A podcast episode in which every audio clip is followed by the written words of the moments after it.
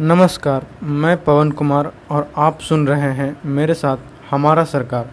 मुझे आप anchor app के साथ साथ Spotify Google Podcast Apple Podcast RadioPublic Pocket Cast Overcast Castbox and TuneIn पर भी सुन सकते हैं। तो चलिए आगे बढ़ते हैं और शुरू करते हैं हमारा सरकार सीरीज़ का दूसरा एपिसोड, जो है लोकतंत्र और इसके ऊपर। It means democracy and its form तो आइए सबसे पहले बात करते हैं डेमोक्रेसी के ऊपर। सिंपल भाषा में बात करें तो डेमोक्रेसी एक ग्रीक वर्ड है जो दो अलग अलग शब्दों से मिलकर बना है। डेमोज एंड क्रेटोज जहाँ डेमोज का मतलब होता है पीपल या जनता या फिर लोग।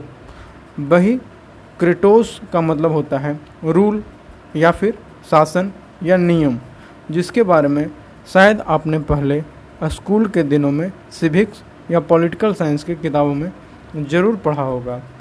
डेमोक्रेसी एक ऐसी सत्ता जहाँ राजनीतिक शक्ति लोगों के पास, जनता के पास या यूँ कहें कि हमारे पास होता है, जहाँ पीपल डिसाइड करते हैं कि हमारे लिए कानून कौन बनाएगा, लोकतंत्र के लिए विकास और संविधान दो मुख्य इशू होते हैं, जहाँ freedom of assembly and speech होता है। राइट्स ऑफ़ इक्वलिटी होती है। जहाँ राइट टू लाइफ हो, कुल मिलाकर जहाँ लोगों की सरकार लोगों के द्वारा संचालित, समर्पित और लोगों के लिए हो। बात करते हैं हम, वैसे तो पूरी दुनिया में कई प्रकार की डेमोक्रेसी है, मगर जो सबसे ज़्यादा या प्रचलित या फिर बेसिक डेमोक्रेसी का फॉर्म है, वो है डायरेक्ट डेमोक्रेसी और रिप्रेजेंटेटिव डेमोक्रेसी डायरेक्ट डेमोक्रेसी की बात करें तो इसका मतलब है, जहाँ जहाँ खुद मिलकर कानून बनाती है और खुद ही मिलकर अपने लीडर को चुनती है। अर्थात, जहाँ आम आदमी डायरेक्ट अपने लीडर को सिलेक्ट करते हैं और जहाँ पर डायरेक्ट मिलकर कानून बनाते हैं। अगर प्राचीन समय में उदाहरण लें तो एथेंस और वर्तमान समय में स्विट्ज़रलैंड एक बेस्ट एग्ज़ाम्पल है डायरेक्ट डेमोक्रेसी का।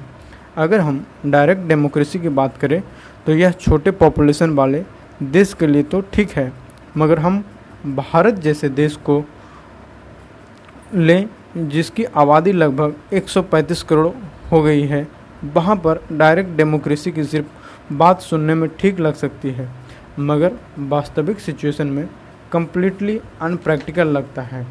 तो तो फॉर्म है डायरेक्ट डेमोक्रेसी का, ये देखें। लेकिन रिप्रेजेंटेटिव डेमोक्रेसी जहाँ लोग इलेक्शन द्वारा वोट करके अपने लेजिस्लेचर को इलेक्ट करते हैं, अर्थात अपने नेता को वोट के द्वारा चुनते हैं, और वह आदमी, वह पर्सन हमारे बिहाब पर कानून बनाता है, जिसमें हमारा कोई डायरेक्ट इन्वॉल्वमेंट नहीं होता है।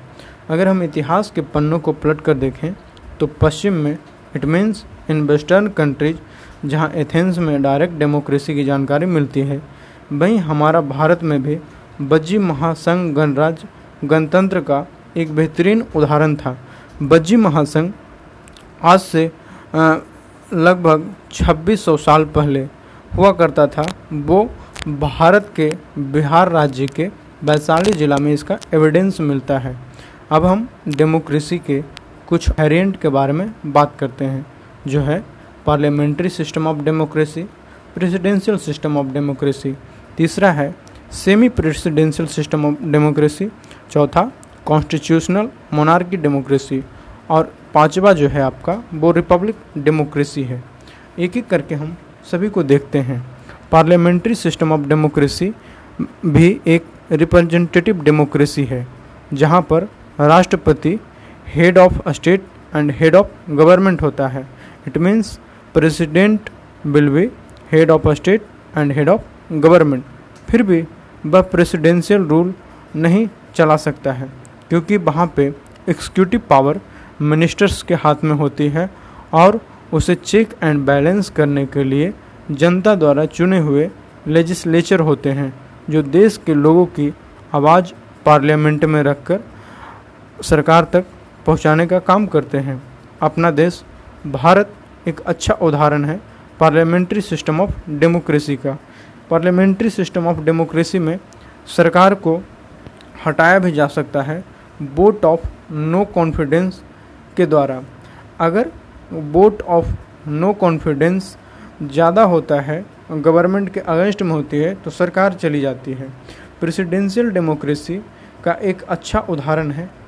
आज का यूनाइटेड स्टेट्स ऑफ़ अमेरिका, जहाँ लोग फ्री एंड फेयर इलेक्शन के थ्रू प्रेसिडेंट को इलेक्ट करते हैं, जो एक फिक्स टेन्योर या फिक्स्ड पीरियड ऑफ़ टाइम तक काम करते हैं, जैसे अमेरिका में चार साल तक और वहाँ पर लगातार या फिर दो ही बार कोई भी प्रेसिडेंट बन सकता है मतलब मैक्सिमम आठ साल के लिए।